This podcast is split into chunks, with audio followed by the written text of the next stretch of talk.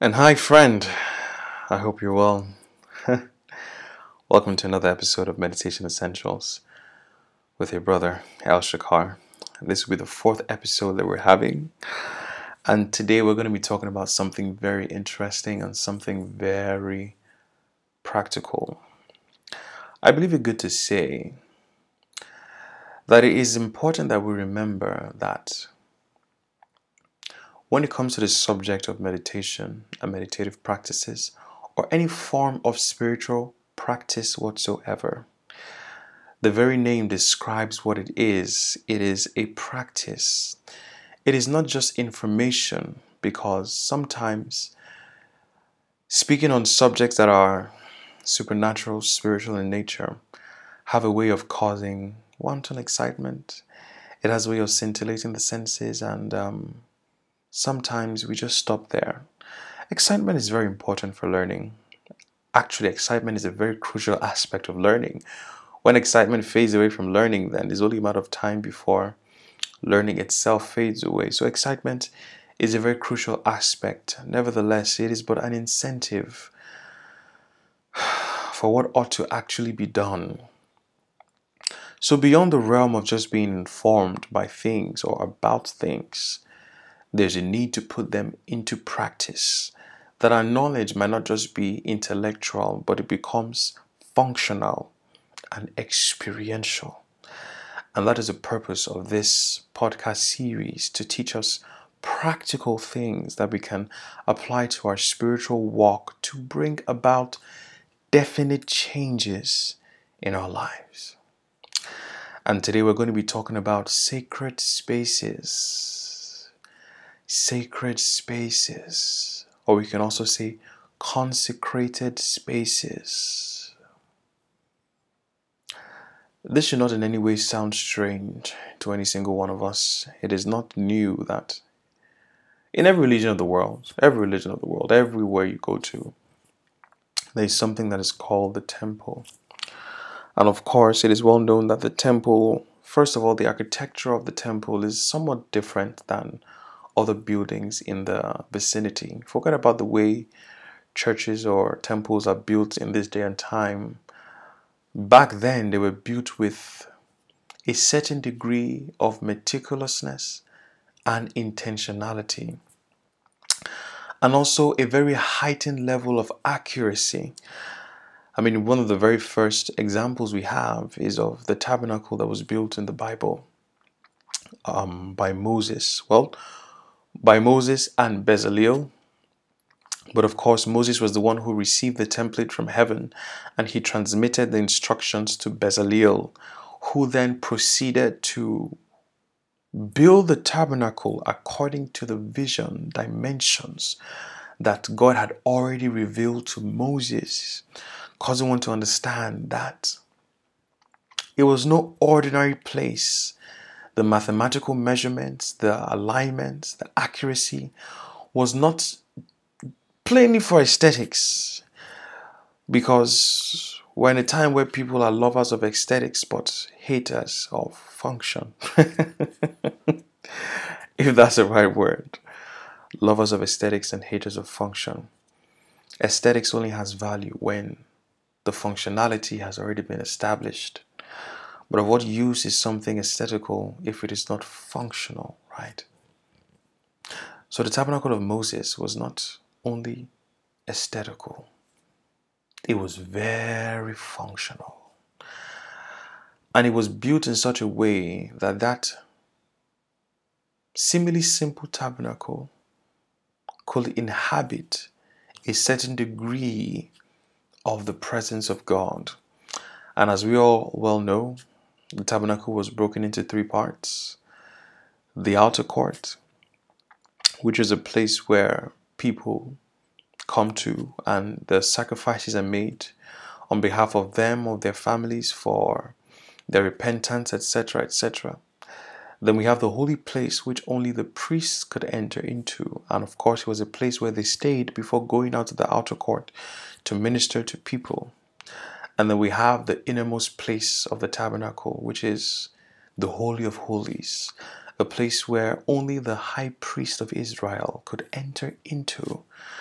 And it was in that place that the tabernacle, the Ark of Covenant, was seated. And the Shekinah glory of God completely radiated in, in a way so intense that if one who was not properly purified entered into, certain death was guaranteed for him. And that was the case of Israel at the time.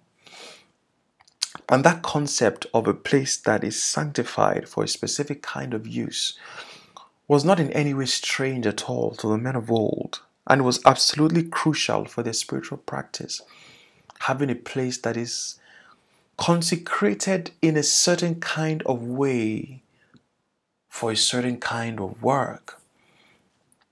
As a matter of fact, the same way a temple is consecrated, or we can say set apart for a specific use, is the same way a holy man as well is called holy. The word holy is from the Hebrew word kadosh, which literally means set apart. What is the essence of setting one apart? It is to prepare them for a certain kind of use, certain kind of function, a certain kind of application. If we're to bring it to common terms, we can say that a doctor is set apart, right? He's consecrated by the medicinal practice, learning, etc., for the use of medicine. A lawyer is also set apart in, in, in the manner of speaking, and he's consecrated in the teachings of law and justice, etc and he's set apart for the use of well the work of law yeah. And he's set apart for the use of well the work of lawyers right? And so on and so forth. Footballers are consecrated for the for the for the sport of football. Basketballers are consecrated for the work of basketball and so on and so forth. That is a simple way of understanding what the bible means by set apart. But of course we understand that the one who is anointed by God, he's set apart for uses far more sophisticated than just banking, football, etc. Yes, it is possible for the anointing, the consecration, to express itself through football, through banking, through medicine, etc. But fundamentally, the anointing of God, the setting apart of God, is a much more sophisticated and much more superior consecration.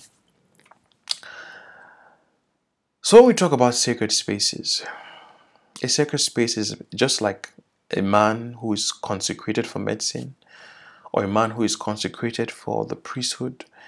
A sacred space is somewhere that is consecrated for a specific kind of use. And we lay emphasis on the word specific kind of use. Where that environment is arranged and curated in such a way that it can support certain practices. In a nutshell, every environment we live in is consecrated in this or that way for this or that thing, for good or for evil. Because life fundamentally is energetic in nature. Everything around us is all energy. Even a physical body, scientifically speaking, a physical body is nothing but energy concentrated in a small space. Literally, every single one of us are energy condensed. Our table is energy condensed. Our cups are energy condensed. Our beds, our bottles, our television sets are all energy condensed. So, all around us is energy. And of course, we being human beings who not only possess a physical existence, but also a psychological and spiritual existence, are very much energetic beings and in different ways or forms we emanate this or that kind of energy.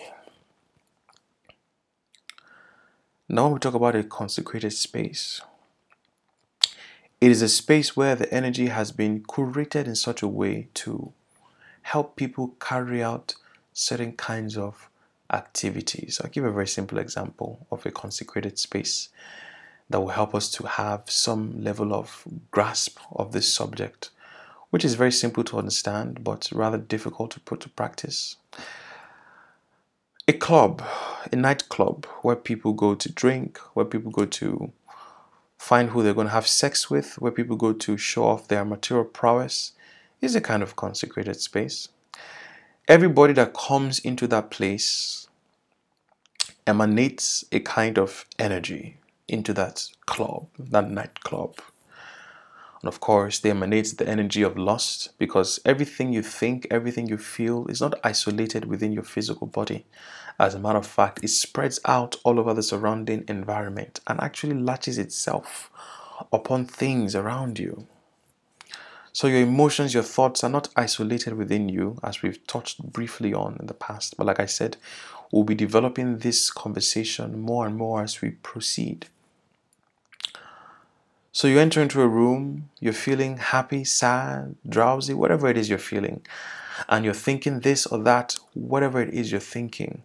All those thoughts and feelings are not bottled up within you. As a matter of fact, they are spreading themselves all over your surrounding environment, and in a sense, they are sticking themselves to the walls, to the chairs, to the tables of that environment.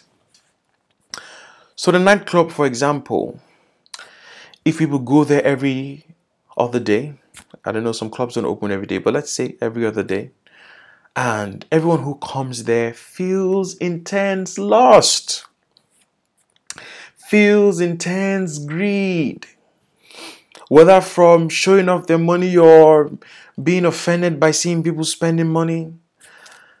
And maybe they also feel intense rage because of alcohol and pride sets in and all these things.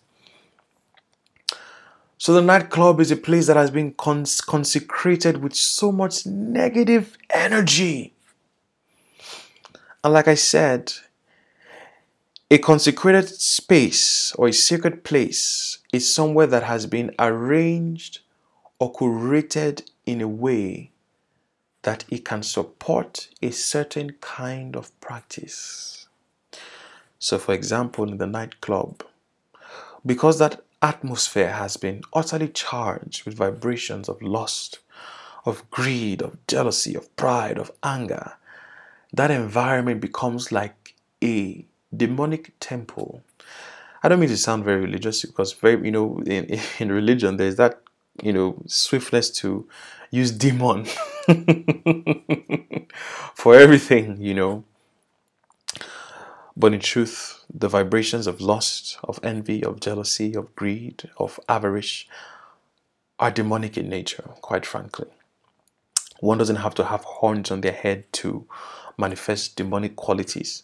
And what is a demonic quality? Is a quality that devours, that takes, that steals. And an angelic quality is a quality that blesses, that saves, that lifts up, that's a very simple way to understand the demonic quality and an angelic quality, right? So, in that place that is charged with all forms of vibrations of pride, of anger, of jealousy, of lust, of greed, of all these things, it becomes something similar to a demonic temple that makes it easier to carry out works of a demonic nature. That's why you spend time in a space like that, which in a sense is consecrated for evil. Lust is so easily achieved, right? In a nightclub where the whole atmosphere is charged, because understand, 100 people in a room, physically speaking, as they breathe in, breathe out, they are, they are, I mean, if you put everyone in a room where there's no air conditioner, right? There's no outlet, there's no ventilation, and everyone breathes in, breathes out. Physically speaking, that atmosphere will soon become choked with so much carbon dioxide, which is an, an is something we expel from our bodies. That same principle physically, where the room can become permeated by carbon, di- carbon dioxide, is the same mentally and emotionally. Because we don't only breathe in, breathe out physically, we also breathe in and breathe out psychologically. As I'm speaking right now, you're listening to me, you're listening is you breathing in, right? When you process it within yourself and then bring it out, whether in the form of speech or action, that is a form of breathing out. Even if you don't say it externally, just the very thought of it is also a form of breathing out and it radiates in the environment around you. So you must understand that a room full of 100 people is not only permeated by carbon dioxide, it's also permeated by their feelings, by their thoughts. And if it so happens to be that all these people are of a negative type, without a doubt, that environment will be absolutely saturated with the negativity of their thoughts and feelings. And anyone who enters into that atmosphere is as though you have entered into a Wi Fi coverage. a Wi Fi coverage of evil where the connection is 5G. and because they've all charged that atmosphere with their lust, their greed, their jealousy, their pride, their anger, it becomes so easy to be angry, so easy to be lustful. Because that environment has been curated in such a way that it can support the work of lust. It can support the work of anger. That's why in such a place, fights break out so easily because that atmosphere, with or without them knowing, has been charged in a certain kind of way. And when we talk about sacred spaces, it can be charged or curated consciously it can be charged or created unconsciously. The priests, for example, in the Old Testament, they charged the temple consciously. There were specific actions that they carried out daily. There were specific rituals that they continue to do every day to make sure that the energy of the temple is not tainted, is not disturbed. It was a conscious effort, a deliberate effort that they had to do to maintain the integrity of the energy of the temple. But in a place like a nightclub, for example, most people there are just unconscious people naturally. They're unconscious of their greed, unconscious of their loss. Everything that they do is done in a very unconscious and absent minded manner. Nevertheless, like I said, meditation fundamentally is, well, can be broken down to a number of things. One of them is focus. And focus can be broken down to consistency in thought, consistency in attention, and consistency in action. Now, it's such a place where people go and whenever they're there, all they're thinking about is, oh my goodness, how I can sleep with this nice looking girl. How can I how can I, how I can sleep with this good looking, handsome, rich man. How I can show the next table how I'm richer than them by popping more bottles and all this nonsense that people do. When their heart is constantly fixed on that, unconsciously, a kind of meditation is happening because they are intensely fixing themselves in that particular direction. And in doing so, they are supplying a unique kind of charge to that immediate atmosphere where they play, enjoy themselves, and have fun, etc. And they charge that place with that energy. And because they do it over and over again, you know, they go there every other day, every other day. So, in a sense, the same way the priests go to the temple every day and carry out certain rituals, they themselves, in the same way, go to that club every day and unconsciously carry out the same rituals and keep that charge of the nightclub and makes it a very polluted space. That anyone who enters there becomes instantaneously impregnated by that energy. Now, Based on the basic law of relativity, it is very clear that if something is true for evil, is also true for good and vice versa. Because it's the way that God has just created the world, right? Whatever is very efficient in good has the potential to also be very efficient in evil as well. A doctor who is very much capable of saving life has an impeccable knowledge on how life can be taken. And this is something that cannot in any way be denied. So, in the same way, a nightclub, just based on the continuous feelings, thoughts that are poured into that place, the way it is charged with that kind of energy, is the same way a temple is also charged with a certain kind of energy. And there's a reason why, especially in temples, serious laws are given, especially in temples, because they're trying to maintain a certain kind of energy. Literally, that temple is like a flash drive that contains a kind of data that they don't ever want to be corrupted. It is literally a building that has the memories of the purity of God's nature, spirit, and essence concentrated in one space. And they do not want in any way for that to be tainted. So they have to carry out certain disciplines every day. Some temples they light candles in the morning. It's not necessarily about lighting the candles, as some people think. You know, people who don't understand spiritual things, when they see people lighting candles on the altar, for example, in some churches, etc., people think, oh, they're worshiping fire. That's that's foolishness, right? what is actually happening. That attitude of devotion to wake up every day, light the candles, and pray around that altar is not the altar that is being worshipped. What is happening every time one kneels in front of that altar and prays, there's a certain kind of emanation that comes out of them that latches itself upon that place. That that place becomes a recharge station where every day that they go in the spirit of devotion, they light the candles, they clean the place, they change the waters, they arrange the table, etc., etc.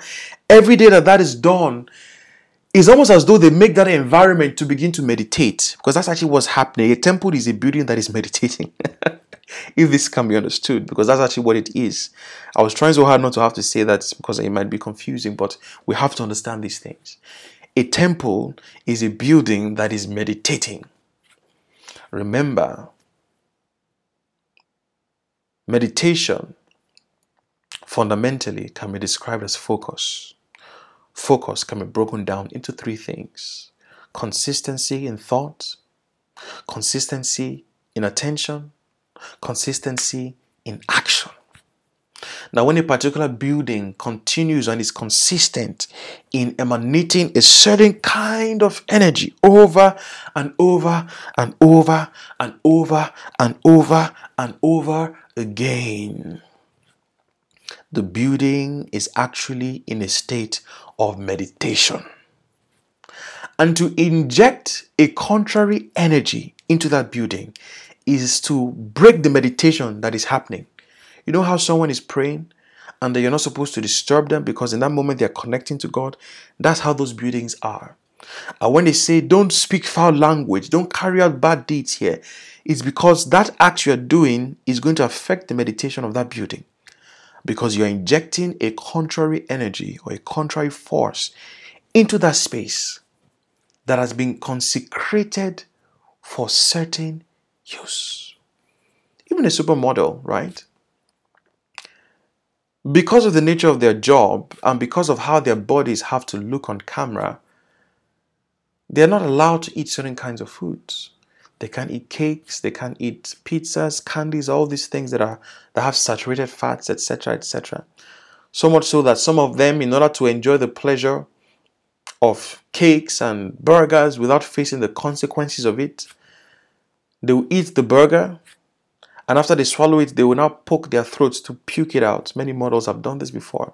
So they enjoy the pleasure of the burger, of the pizza, of the sandwich, etc., but they don't want the consequence of fat. so after swallowing it, they poke their throat and puke it out. Why? Because their body has to be in a certain state of meditation where it maintains a particular diet, it focuses on it, it does not break the diet, in order to maintain that slender figure that has become desirable in the fashion industry.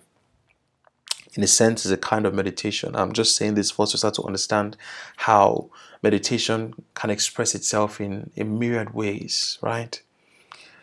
So, in a sense, she's consecrating her temple for a particular kind of use, right? Women who make prostitution of their physical bodies consecrated in a certain kind of way. You know, they fix their breasts, they fix their bums, they fix their waist, etc. They fix their eyes, they fix their cheekbones, fix everything in order to make that temple a haven where we can say demonic activity can happen. and men are no different as well. Once upon a time, in my own individual life, the only reason why I went to the gym was in order to be sexually attractive to women and have them look at me when I walk past and just desire me sexually. And in a sense, I was consecrating my temple for a certain kind of use. And of course, beyond that, just the very thoughts of sex, sex, sex, sex, sex, sex, sex that is continually projected from my being, it actually now begins to envelope me. Right? And this is how people become, you know, for women, they will call them women who are very, very, um, who have high sex appeal. It's not just the physical appearance, it's also the thought frequency that they continue to project. If the person's physical appearance is desirable and their thought frequency is of a lustful nature, when people come around them, they just feel magnetized to them without being able to explain. Not knowing that it's not just the first person's physical appearance, but also their psychic atmosphere is charged with so much lust. They now become a temple of lust that the moment you come around them, it just extracts lust out of your body. You can't even once you once it just talk, once it just speak, once it just touch you, your whole body is vibrating because they have charged their temple with a certain kind of energy. Like said, what is true for evil is also true for good as well. That's why when Jesus Christ will enter into a place immediately the demons begin to scream because the energy emanating from his temple is so contrary to their being that they lose all form of peace whatsoever and they enter into complete disarray and they scream son of god what do we have in common what do we have in common what do I have to do with you? I'm tormented by your very presence because your energy is completely contrary to mine. And that's why someone who has spent time in the temple of God in the church that has a genuine energy, if they go to the club, they'll be very disturbed because it's disturbing them, because it's a contrary force. On the flip side, someone who has spent a lot of time in the club, not just a club, right? Because I don't want to sound too, you know, um,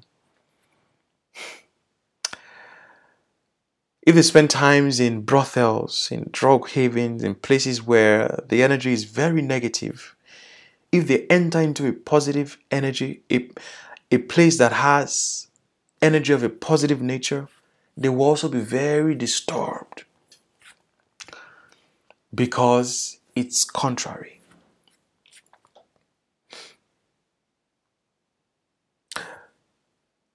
So, what is the purpose of talking about sacred spaces and understanding what a sacred place is and what a consecrated place is, space is? And how does it help our spiritual walk? How does it improve our prayer lives? I'm sure some of us in our experience can testify how for some reason, whenever we go to church or a particular church, prayer is so easy. The moment you just enter into that place, my goodness, prayer is drawn out of you. In the same way you enter into a house of lust and lust is drawn out of you, it's the same way you enter into a house of prayer and prayer is drawn out of you.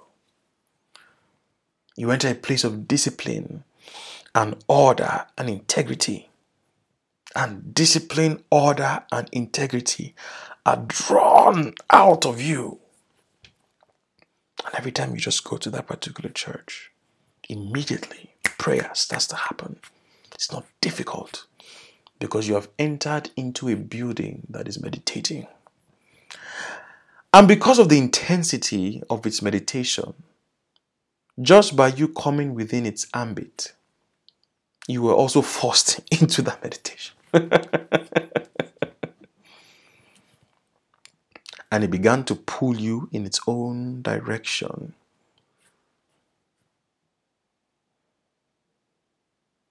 It is possible, and not only possible, but quintessential,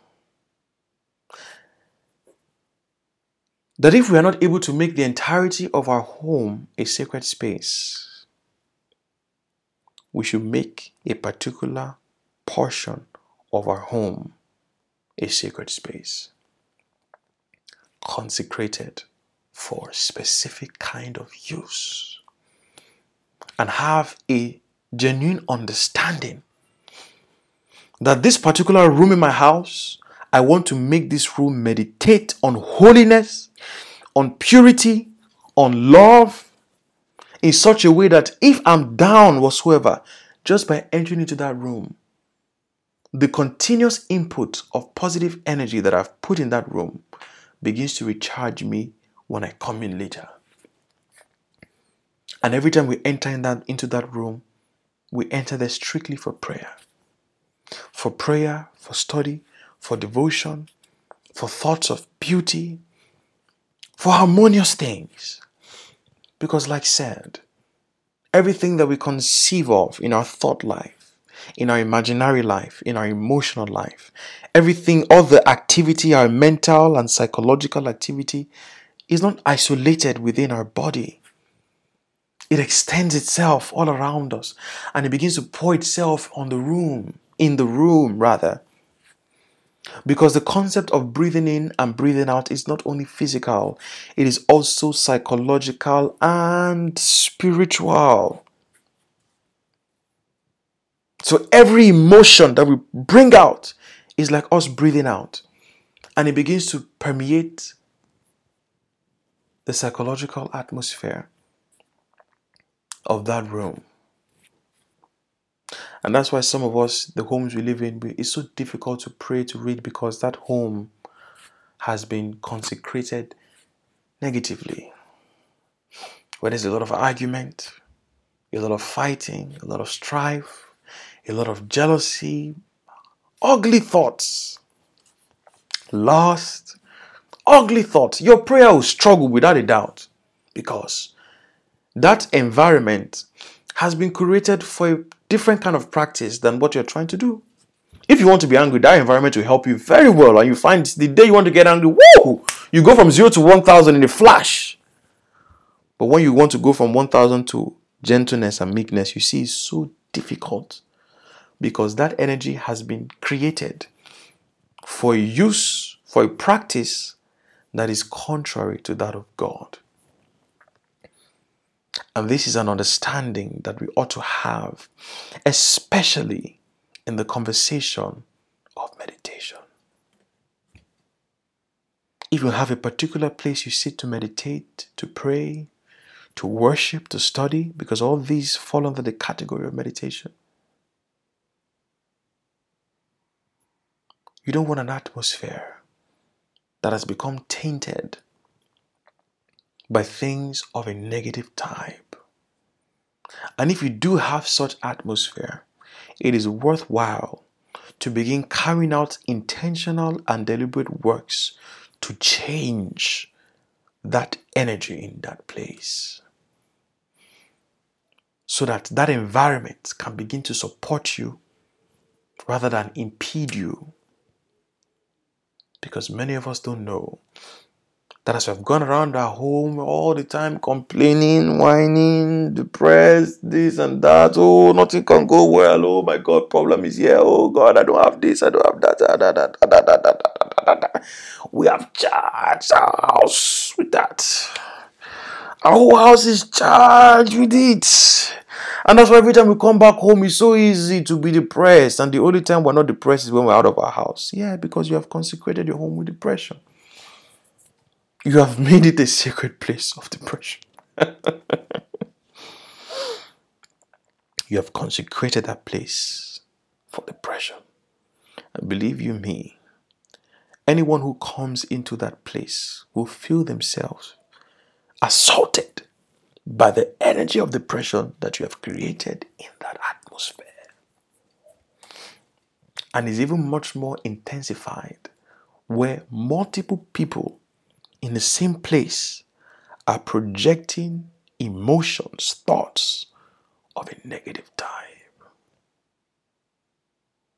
The whole space becomes very draining spiritually very draining. Every sacred space drains something, and every sacred space recharges something. And I want us to write that down wherever we are. Every sacred space drains something, and every sacred space recharges something.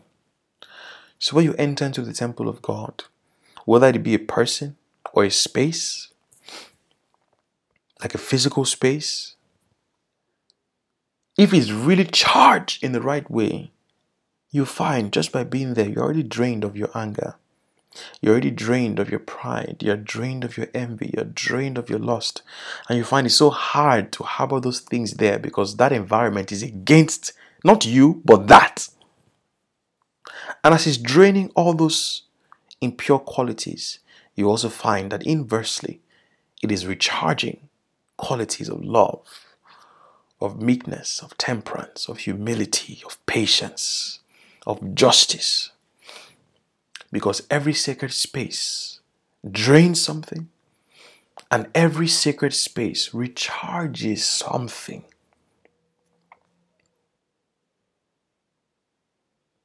The ultimate sacred space that one can have is the very temple of their being.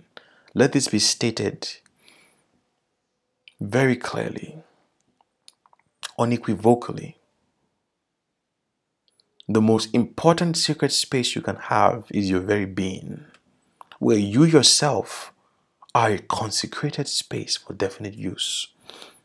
And you are the one that brings the positive charge to every atmosphere you enter into. But most of the time, that's not really the case. And that is why there is need for sacred spaces. Sacred spaces could be anything. It could be a physical space, like a building that has been consecrated in a certain kind of way.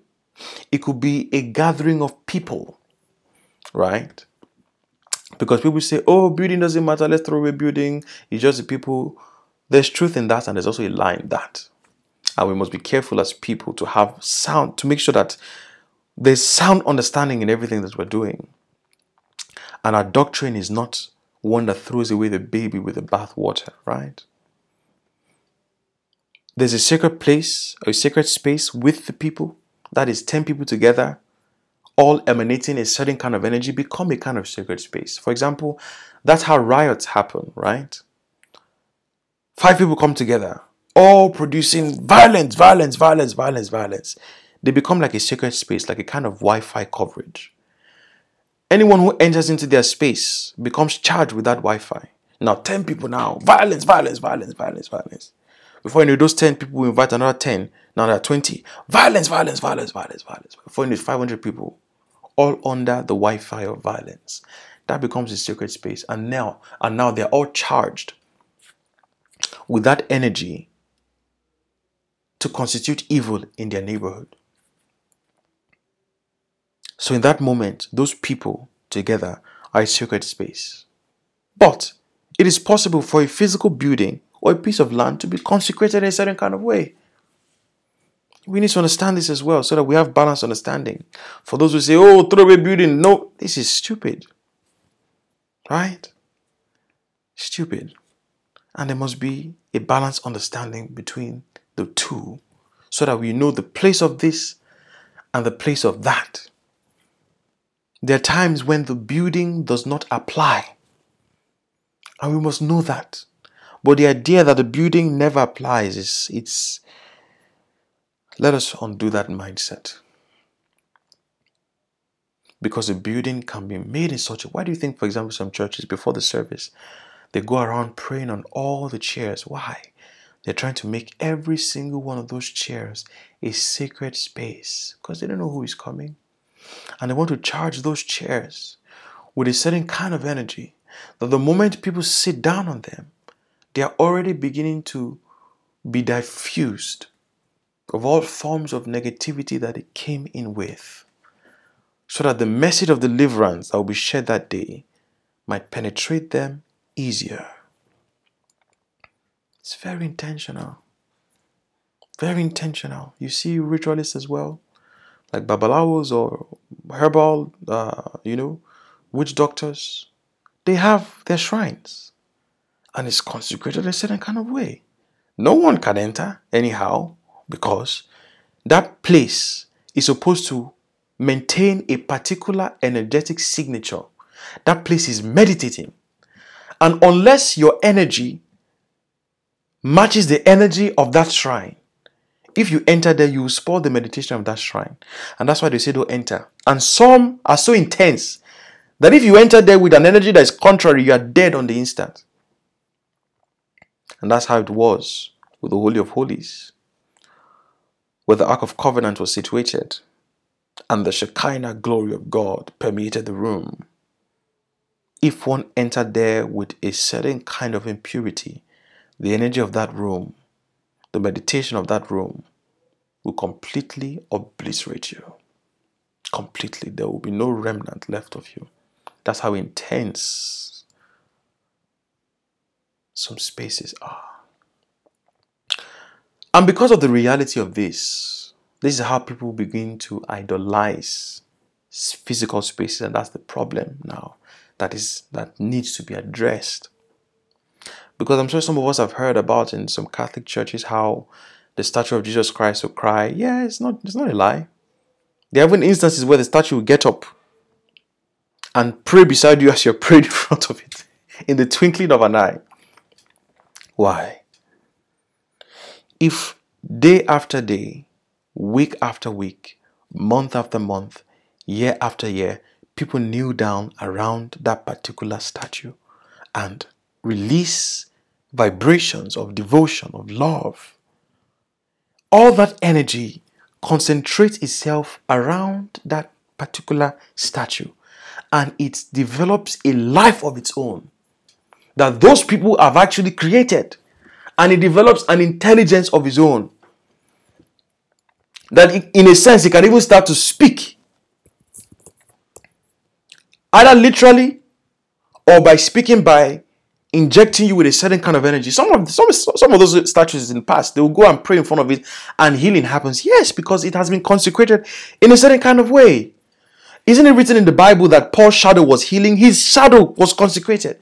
They will just put their handkerchief on Paul and take it to another part of the country, they're healed. Yes, because the handkerchief became consecrated and he developed a new kind of life that could communicate with people.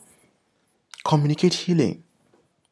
Jesus Christ, a woman that was bleeding for 12 years, just touched the hem of his garment. She was instantaneously delivered from her ailment. Yes, because even his garment had become consecrated. His garment became a sacred space that by nature causes an undoing to any form of negative vibration, energy, spirit, whatever around. And please don't get too disturbed by uses of words like energy, vibration, etc. I'm not new age, right? But there are some words that are new, if I would say. They're not new words, but they are they express things much better. When we talk about the word vibrate, right? The word vibrate is from a Latin word vive, which means life. That's why in Spanish, for example, when you want to say long live the king, you say viva la vida. Viva la vida. Long live the king. Viva la vida. Vive. That's why when you say revive, revive, revive, vive means life. So from the word vive, life, we have vibra, which is the vibration, the motion of life. Do you understand? Vibra from viva. Vibration talks about how for something to be alive, it must be moving right? For something to be dead, it must cease moving. So when I talk about vibration, I want us to understand I'm talking about the motion of something, and it's it's it's the best description for what I'm talking about. So don't get too disturbed. Is it new age? No, please. We use the words the way they're meant to be used, and we're not afraid. Just because some foolish people use this does not mean now we throw everything away just because they use this. Oh, because LGBTQ are using the rainbow, I should throw away the rainbow. God forbid. It is a powerful symbol given by God, representing the delivery of His sevenfold Spirit to mankind. How then, because the LGBTQ community are using the six colors of the rainbow, I now become afraid I don't use rainbow because of LGBTQ. God forbid. They do what they have to do. I do what I have to do. You see. So anything can become a sacred space. Anything. A person. That's why, for example, we have festivals, right? In Israel, they had many festivals, and that was a consecration of a period in time. So even a period in time can be consecrated, but I don't go into all of that today.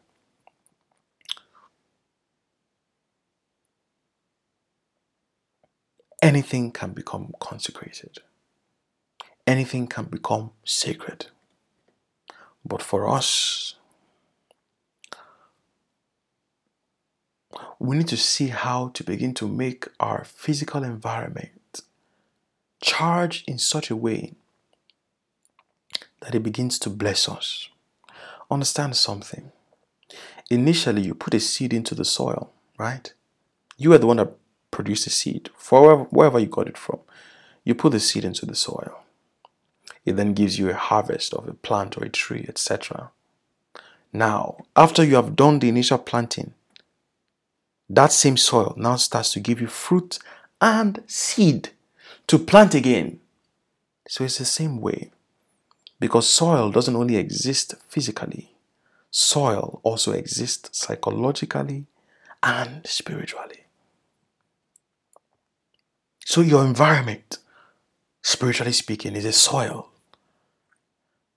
And whatever you're planting in that soil of your environment, your psychological environment, your spiritual environment, will give you a harvest.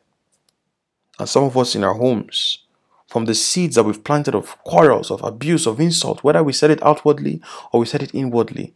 We have so many trees of bitterness in the in the spiritual atmosphere of our home that we don't know.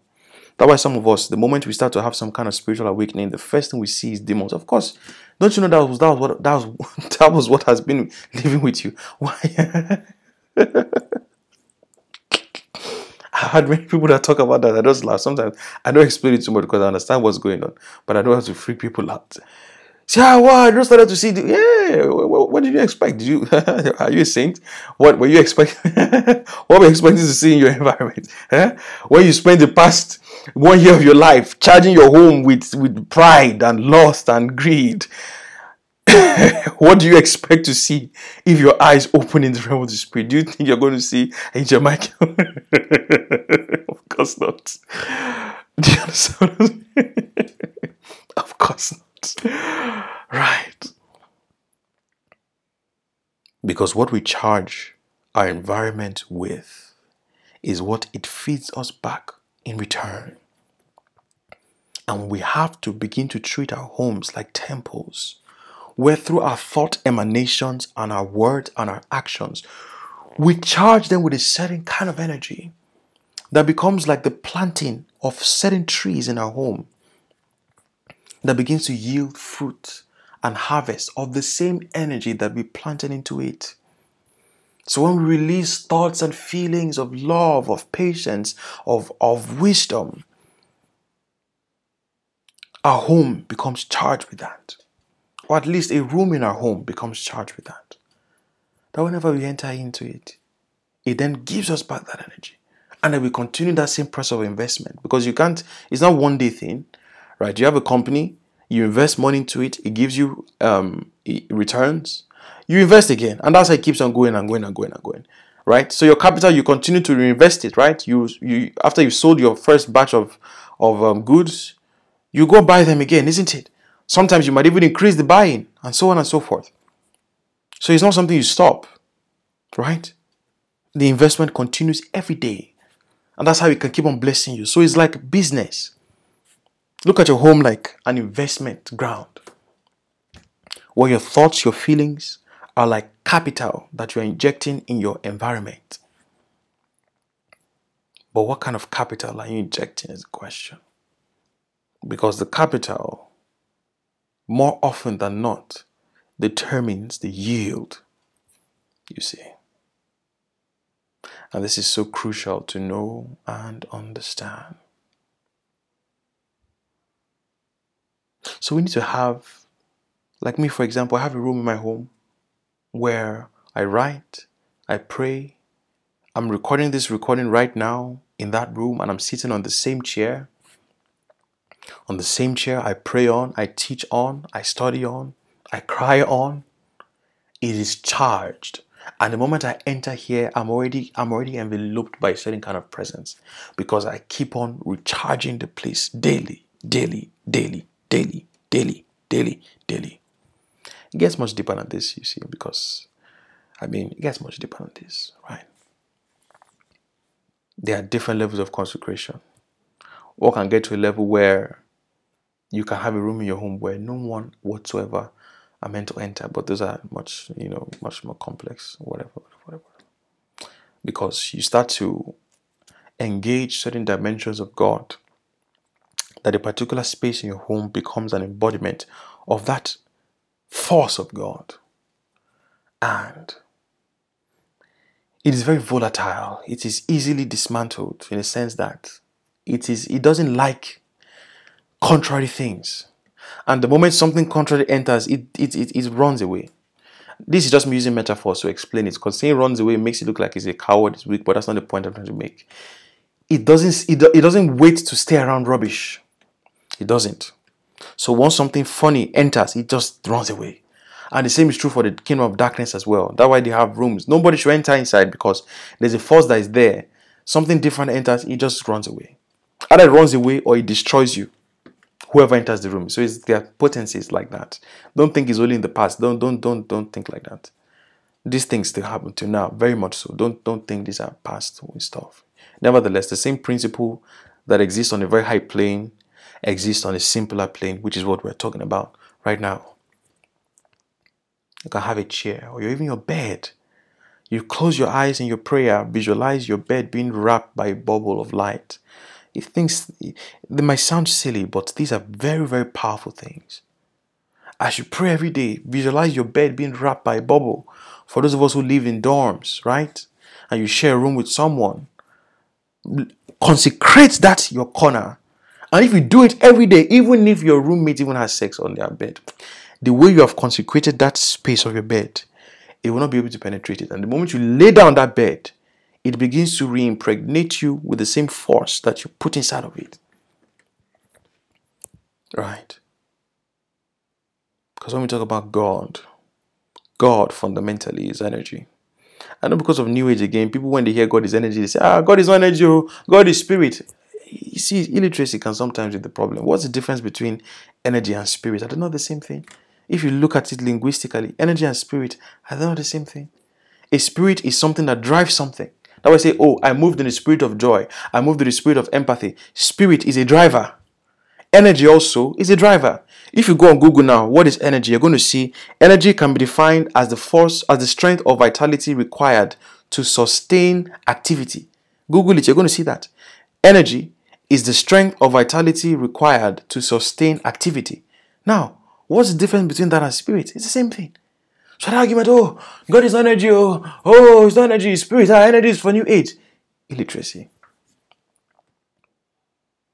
But anyway, let's not be too hard on people because if you don't know, you can't know, right? So now you know. So that's, I'm just saying all this so we are not worried and by words and give them the wrong definition, etc., etc.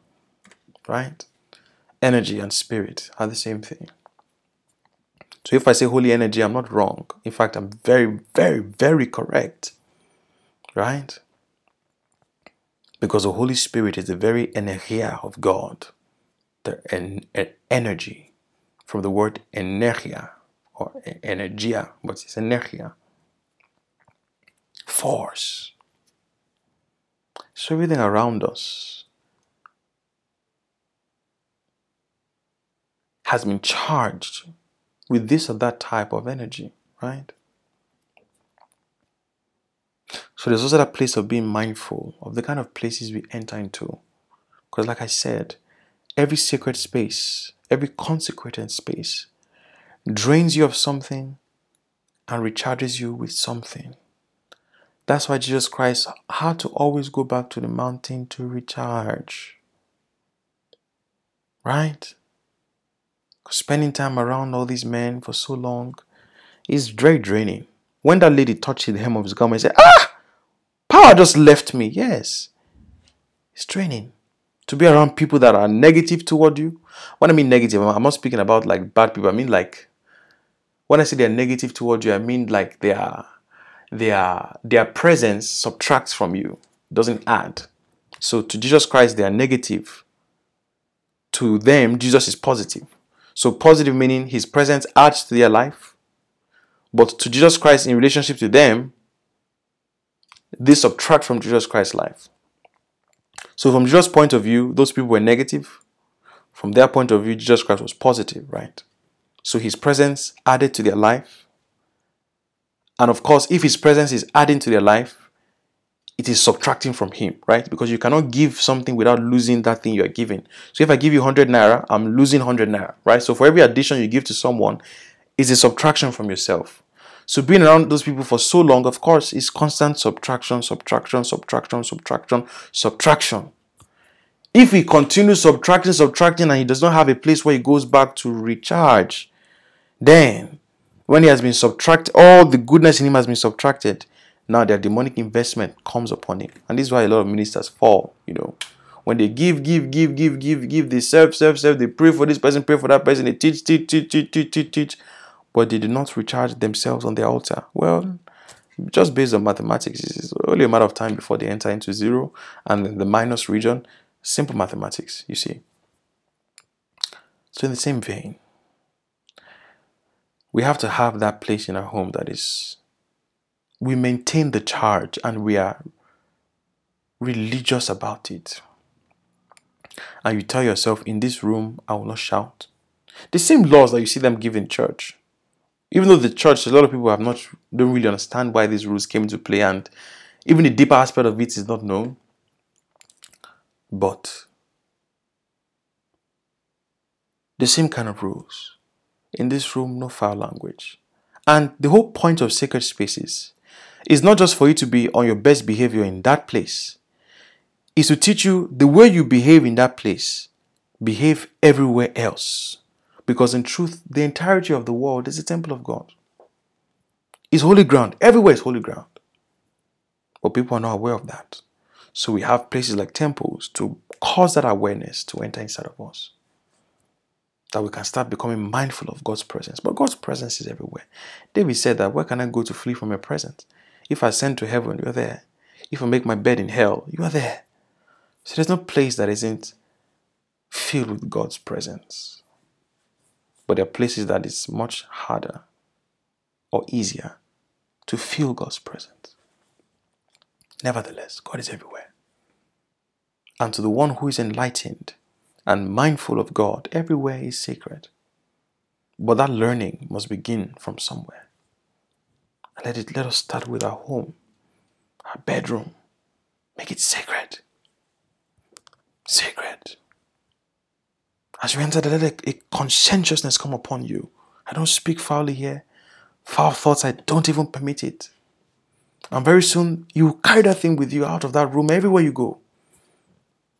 You don't open funny pictures, nothing.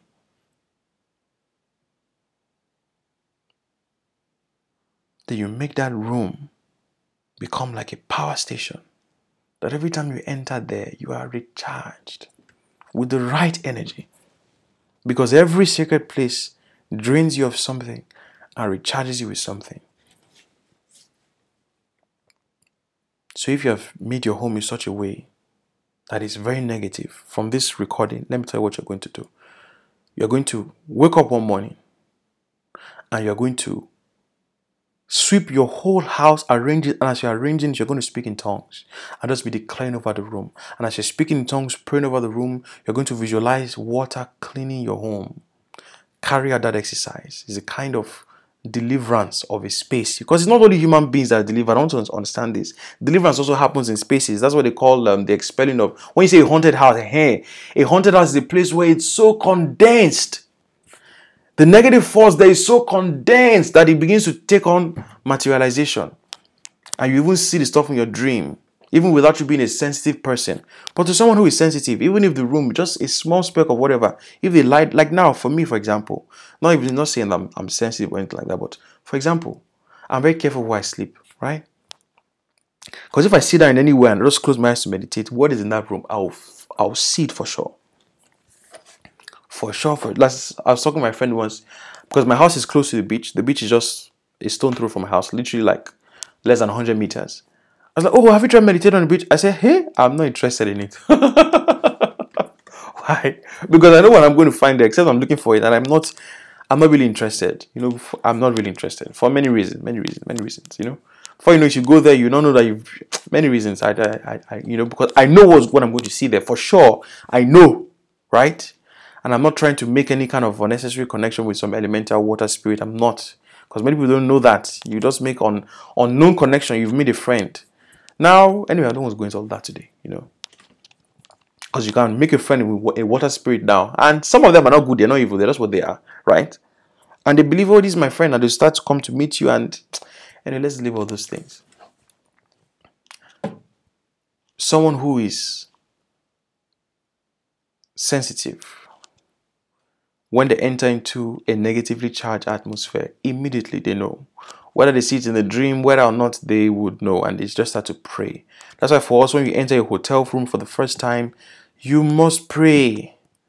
Touch everything in the room and pray over it because you don't know who was there before you. You just enter a hotel room, you just go and sleep. You move to a new dormitory, you just go and sleep. You go to someone's house, you don't say, "Oh, he's my cousin." Don't you don't you don't know. Every space is consecrated in some way. And every consecrated space drains you of something and recharges you with something. You enter a space, pray over it. Pray. Release that. And beyond prayer, the kind of thoughts you entertain are so important. Because what you have achieved through prayer for five hours, you can undo with your thoughts. Because I mean, how long is a prayer? Most of us won't pray for five hours anyway. Maybe the prayer like 20 minutes. But your negative thoughts go on for 23 hours. come on, just by based on mathematics. your thought and emotional life will cancel out what that prayer has done for sure. You know. So this is a habit I would invite us to adopt. Have a sacred space in your home. Remember, however, the most powerful sacred space is your very being. Not just your physical body, but your emotions and your mind and your spirit. Treat it like holy ground where you don't allow rubbish enter. The same way in temples, they don't allow rubbish enter. Treat your mind like that. That when rubbish starts to come to your mind, you just repel it. It'll make us very powerful people. So that brings us to the end of this week's edition of the Meditation Essentials podcast. By God's grace, it will happen bi weekly. But every week on this podcast channel, on the Heaven's Gate podcast, there will be a recording. Like this coming Friday, we're going to have a lecture on the second part of the Law of Karma series. And so every every other Friday, there'll be a lecture which entails a lot of people in the classroom and everything. You can get the link to join the next one by checking my Instagram, etc. So every every other Friday there will be a a lecture which the podcast will be posted the following day or two days after. Then every other Monday, just like today, there will be a meditation essentials recording. So it's going to be like that. So every week there will be something on this podcast, very educational, very encouraging, very inspiring, etc.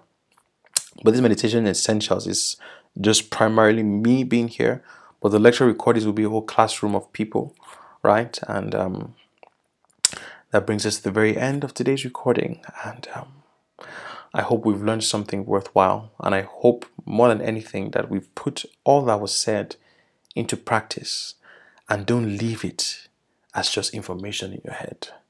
I wish you all a most favorable week. Who knows what year I listen to this? Maybe I listen to this in the year 2027. Well, God bless you. Greetings from 2022. all right, people. Have a very good afternoon, or good morning, or good night, or good year. Bye for now. I remain your brother and your friend, El Shakar.